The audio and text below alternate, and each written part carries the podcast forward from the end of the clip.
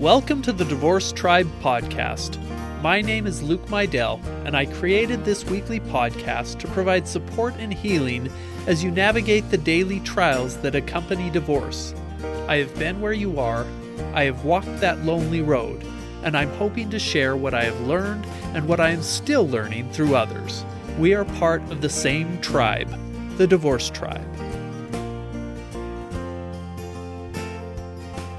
Welcome to episode 13 The Pursuit of Happiness After Divorce. This week we will be discussing the pursuit of happiness after divorce, a feeling that becomes almost foreign for months uh, or even years when you're going through your divorce. My goal this episode is to show you that happiness is possible and it should be sought, but that it may take a while to get to the point where you feel like happiness is possible or where you even feel happy. To be honest, at the beginning of the divorce process, it seems like an impossible dream, which, you know, reminds me of the musical Don Quixote, where one of the main songs is titled The Impossible Dream, and he sings, This is my quest to follow that star, no matter how hopeless, no matter how far, to fight for the right without question or pause, to be willing to march into hell for a heavenly cause. Now, some other lyrics of the song to bear with unbearable sorrow, to try when your arms are too weary. One man, sore and covered with scars, still strove with his last ounce of courage to fight the unbeatable foe, to reach the unreachable star. That feels like divorce at times. And like achieving happiness. We get covered with scars. We experience what seems like unbearable sorrow. Yet we strive to reach that, what at times seems like an unreachable star, that star of contentment or even happiness. And to talk a little bit about happiness, I'm going to invite uh, my two kids and I'm going to ask them some questions on today's podcast about what makes them happy about what brings them joy, about what makes them unhappy. But before we delve into that, it's time for story time, where I discuss the current book I'm reading. In tribute to today's title, I'm going to share a bit about the book The Pursuit of Happiness by Chris Gardner. This book was later made into a movie starring Will Smith and his own son Jaden Smith, and what the movie doesn't go into much is Chris Gardner's relationships, divorces, and what ultimately led to him having sole custody of his son, even though he was homeless. So he starts out by talking about his first divorce. Quote, Even while our portrait of a happily married life seemed to be what we both wanted, within a couple of years I began to confront a feeling deep down that something was missing. If I had been better at communicating my feelings, or if I had taken the time to try and resolve what wasn't working, it would have been so much better than what I did by trying to ignore and run away from the problems. The real problem that took me forever to admit had to do with what was or wasn't happening in the bedroom. We loved each other deeply, profoundly. We were presidents of each other's fan clubs, cheering each other on more than anyone else. But our sex life was nice, predictable, quiet, not hot. I wanted to compensate for not getting to go around the world and meet all those foreign exotic women. That's where my mind was lurking, so when I met this kind of cute, kind of plump, but fairly hip woman with a short, tight natural who happens to have a nice little place and who happens to tell me, I really want to dot dot dot. I'm going to leave it at that to keep the podcast from getting an explicit rating. Quote, continuing, I start to mess up really bad. It's stupid enough to be stepping out, but worse, I invite this woman to where I live when Sherry's at work one day and I have the afternoon off. The whole time I'm doing it, I feel so good, but the minute I come, sanity returns, and I know that this is one of the worst mistakes I've ever made in my life. End quote. So basically, this man who loved his wife deeply didn't communicate, didn't express his feelings, and he ended up cheating and this eventually caused the end of their relationships. To Chris's credit, he calls himself out as the stupid one, rightfully so. He calls it one of the worst mistakes in his life, but one he repeats again.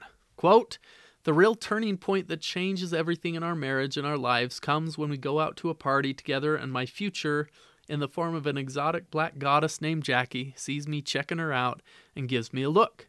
She's 5'10, statuesque, stacked, wearing a shimmering dress like she's poured into it, just oozing sexual energy. And without hesitation or premeditation whatsoever, I reach over, grin, and grab her ass. End quote. And so then he jumps headlong into an affair with this new woman. Because of her, he gets a divorce and he has a son. He talks about his life changed at this point. He grew up without a father, and so he had vowed to not be an absent father to his son. So when he started getting hints that his wife was going to leave him and take his son, he started getting defensive. Now, mind you, this is his second wife um, and they obviously aren't having the best of relationship. That's exactly what happened in the end. She took his son and left. I won't go into the entire story, but he went to jail, uh, got out of jail, and could not find out where they had went. He found himself alone, without a wife or son, as he prepared for his second divorce. Now, at this time, he was working at the brokerage. If you've seen the film, he uh, starts working in investments and things like that. Um, but eventually, his ex dropped his son off at his apartment, and he was instantly homeless because where he was living, children weren't allowed, and that was the only place he could afford at the time. Now, this whole story was triggering for me because the author cheated multiple times. Um, and it's probably triggering for you as well. But what he does do is he changes his life. He works his butt off to change and eventually becomes super successful. Quote, By my definition, money is the least significant part of wealth. My net worth is not among the Forbes 400, nor is it my ambition to be so listed. But I am healthy, have raised two children as a single parent, blessed with a village of support that have become outstanding young people, and I'm in a position to do work that reflects my values. That's my definition of wealth. Wealth can also be that attitude of gratitude with which we remind ourselves every day to count our blessings. It has been a blessing for me to have been able to break the cycle that prevented me from having a relationship with my father. One of the reasons I was so intent to be there for my kids. And they have been there for me. They have always made me proud to be their father and have always given me true happiness. End quote. So, Chris Gardner achieves happiness post divorce. Yes, even divorces that he was the ma- major part of causing. But it did take work. It took hard work and dedication, something that is possible for everyone. But right after divorce, happiness can seem impossible. So, I'm going to invite my children in. I'm going to talk about happiness as they see it right now, unhappiness as they see it right now, and hopefully we'll compare that to what I think happiness is and how happiness and that concept changes as we get older. And especially as we go through divorce and we start realizing that we can choose what makes us happy.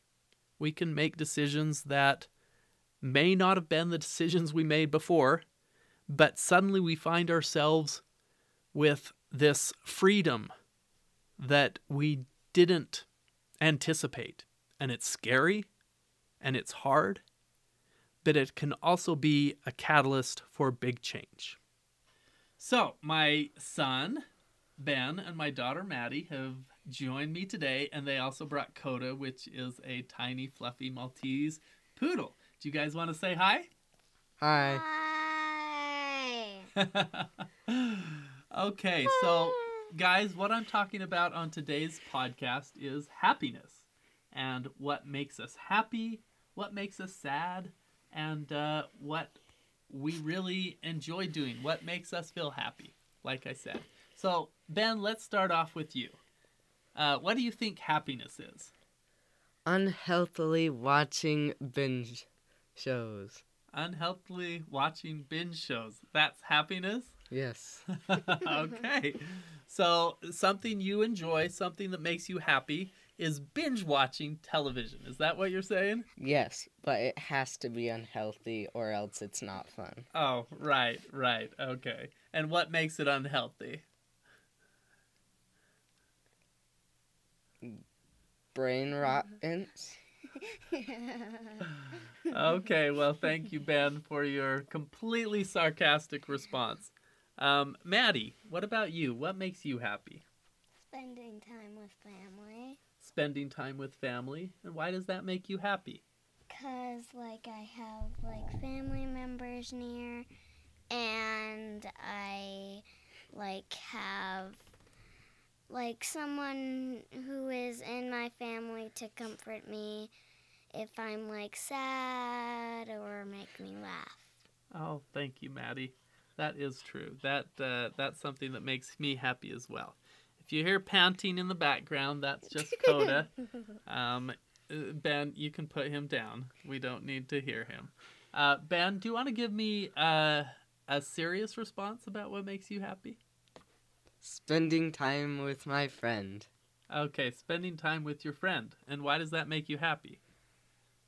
Because he is very fun. And Okay. I like it. Okay, sounds good. So, what we've both heard is family, spending time with family, and spending time with friends. And then there was the sarcastic response of binge watching television. But watching television can bring you some sense of amusement, right? Some happiness. Oh, it brings all And the happiness. knowledge. and Knowledge. knowledge, yes. Um, so something we did tonight, uh, and something we do every week, is we have a little family night where we spend time as a family. We uh, talk, we have a treat, and then we do an activity together. And so that's what we did tonight. We watched a TV show, we ate cookies, we uh, had fun together as a family. And so that's what makes my kids happy.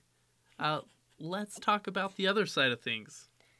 Uh, ben, what are some things that makes you sad or unhappy? I haven't really been sad recently, so it's gonna be kind of a hard question.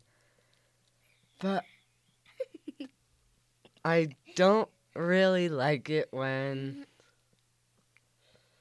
I am annoyed with people, especially if I have a good relationship with them. Okay, and what makes you annoyed with people? Uh, many things like if they won't stop talking when I'm talking, uh, or if they interrupt me and other stuff like that, because I always get interrupted. Okay, sounds good. What about you, Maddie? Like it's kind of like if the opposite of the thing that makes me happy, like not being with family members and stuff. Okay. Okay, so we have things that make us happy and we have things that make us unhappy. Thank you guys. Thank you for sharing your thoughts. Um, you guys can go upstairs and go to sleep now because it's past your bedtime. And I'm going to finish this up. Okay, love you guys. All right, Bye. can I wa- say one more thing? Go ahead. Bagel bites are healthy. Okay, thank you, Ben. Good night, guys. Love you. Good night. Aren't they special? Um, I love them dearly. They are one of the greatest best blessings in my life. That and my parents and my brothers um, and other family. Uh, they really hit it on the head. Besides the sarcasm, uh, things that make us happy. It's similar to what Chris Gardner found happiness in. Yes, he was largely focused on money, but he was also largely focused on taking care of his son, not being an absent father. And it was because of his past that he decided to make changes in his life and be a better person. Now, all of us have this past that we are dealing with, this divorce. And because of our divorces, we have that choice to be happy, to try to seek out that impossible star um, to seek out the impossible dream. So, what is happiness exactly? Well, Merriam Webster's dictionary isn't very helpful. It defines happiness as the state of being happy. Good job, good job. That's very helpful. Um, another website defines it as an emotional state characterized by feelings of joy, satisfaction, contentment, and fulfillment. That's from verywellmind.com. So that makes more sense. There's feelings of joy, satisfaction, contentment, and fulfillment. And each of those are differing things. What is interesting is happiness changes as we get older. We see that even though Ben was being sarcastic, happiness for him is being able to watch shows on TV, play video games, or um, ultimately hang out with friends. For Maddie, happiness is spending time with family. That one transcends ages. Uh, that one is the same for me, my parents, my grandma. Happiness is spending time with family. Now, as I've looked into happiness, I've noticed another thing. Happiness isn't having everything we want. Some of the most unhappy people are very wealthy. They have everything they want. They could buy everything they want, but they're not happy. And then on the same side, some of the poorest people in the world are very happy. So it's obviously not wealth, but that can bring us joy, that can bring us uh, temporary satisfaction. Um, it can even bring us fulfillment. Uh, exercise, uh, making sure our bodies are fit, because if we have a, a fit body, it also helps our mind. Uh, that can bring happiness, that can bring joy, uh, but it's certainly not everything. Uh, our mental well being is very important, and it's not just tied to our physical well being and our physical health.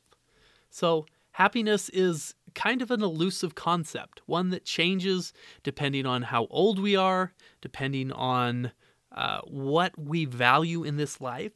Some people may not value family. Some of the people who have grown up with negative experiences with family, that might be the last thing that brings them happiness.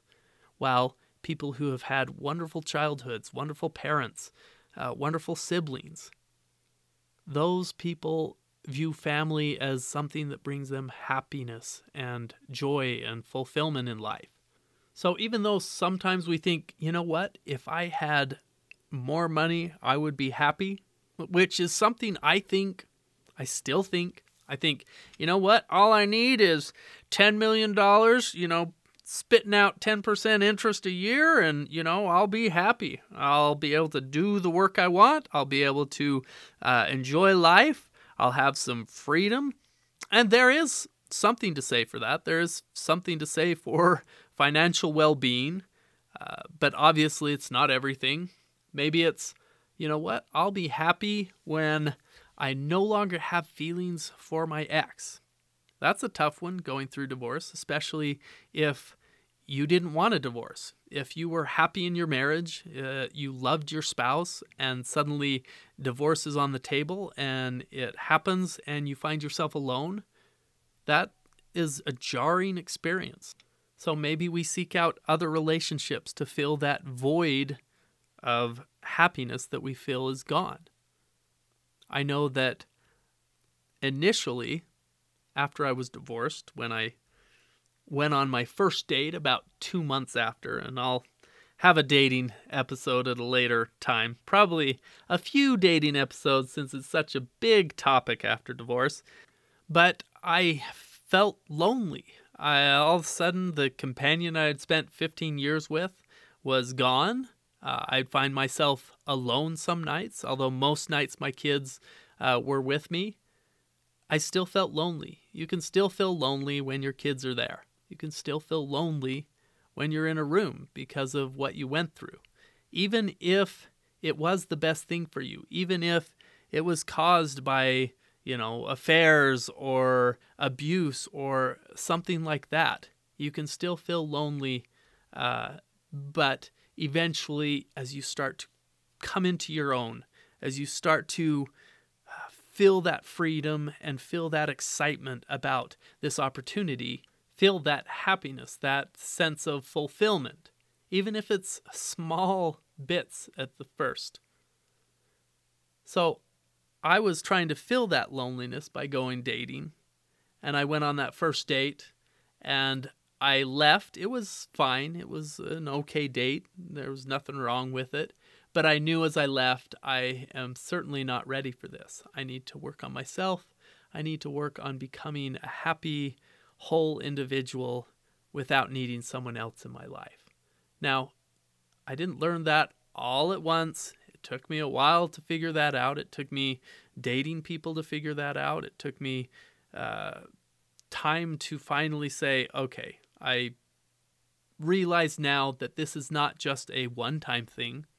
This is a full time job of becoming ready for the right person or becoming ready to be happy, to accept happiness in my life. And that's something that you always have to work on. So don't get discouraged if you feel happy one day and then completely discouraged and down in the dumps another day, because uh, happiness is a continual process. Well, as I was doing more research into happiness, I found several articles and they split up happiness into different levels, into different types of happiness. Uh, one of the articles I read split it up into uh, different levels level one, two, and three. Level one happiness is that kind of simple pleasures like uh, watching a movie, watching shows like my son, listening to music, those sorts of things. Uh, level two happiness is well being, where it requires more than those momentary, fleeting uh, feelings. So, level two happiness could be, for example, answering the question, How happy are you with your life in general? And that's a direct quote from, uh, from theworldcounts.com, uh, where it talks about happiness. Uh, the third level of happiness is a sense of higher meaning in life. It's it's that sense of fulfillment that we talked about early on. This level 3 happiness is really the goal that we want to achieve in our life where we're not relying on those simple joys, those hobbies that bring us immediate satisfaction or joy, where we are happy with our life in general, where we feel fulfilled, where we feel like whole individuals. And we get to decide what brings us to this level. Someone else might feel fulfilled if they have wealth and cars and things like that. Other people might feel fulfilled if they have positive hobbies, if they are uh, happy with their family. I talked on another podcast about Maslow's hierarchy of needs, and this level is at the top. This is self actualization. I see this type of happiness most in people who have a healthy balance in all aspects of their life. They have hobbies that they do when they're not working, whether it's uh, hobbies that are physical, going out and playing pickleball, going mountain bike riding, uh, learning pottery or new things. Those types of things are what they do and what they can do when they're not working. But at the same time, they feel fulfilled in a job that they truly enjoy, that brings them satisfaction, that they can find uh, meaning in. At the same time, they find fulfillment in family relationships and friends one of the tough things that we experience when we go through the divorce is that base, that sense of balance is thrown out of proportion. We are no longer able to rely on family that we used to rely on, or we might not be able to have the time to work on that personal side of our lives or even that business side of our lives. And so we now need to find another balance, another sense of happiness so that we can, like Don Quixote, achieve that impossible dream. So, how do we find out what is going to make us happy? Because after divorce, it sometimes feels impossible, like I said before. So, what we need to do is look at what's really important to us. Like my daughter Maddie said, what brings her happiness? Spending time with family, knowing that family is close, that you can rely on them. That's what brings Maddie happiness. And I know she truly feels that way because I'm there for her. Uh, my ex is there for her. And these things bring her happiness. There is also my son who finds happiness in friends. And he's been talking lately how he needs to make more friends and find that happiness uh, in more relationships outside of the family. Uh, and in the meantime, he'll just continue watching TV. So great. Unhealthily watching TV, mind you. So ask yourself what is important to you? Is family important to you or isn't it?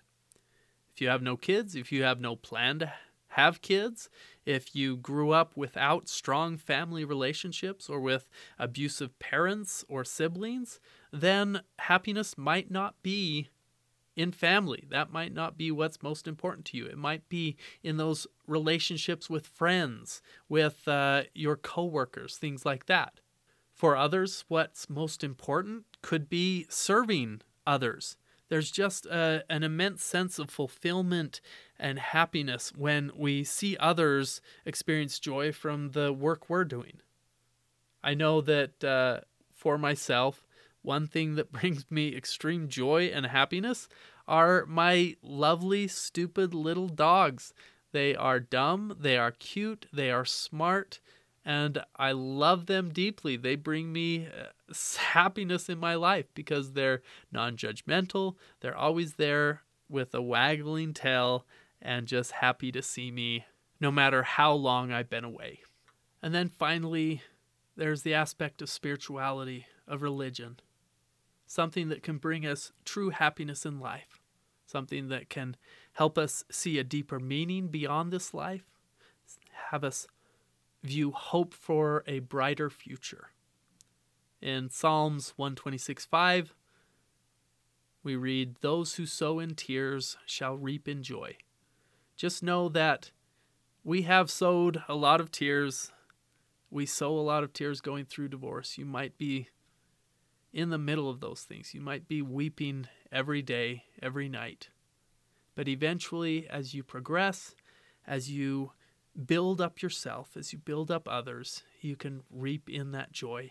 You can find happiness in your life. To quote Eleanor Roosevelt, happiness is not a goal, it's a byproduct of a life well lived. So live your life well, even though you've been through hardships, you're going through hardships. You can find that happiness again.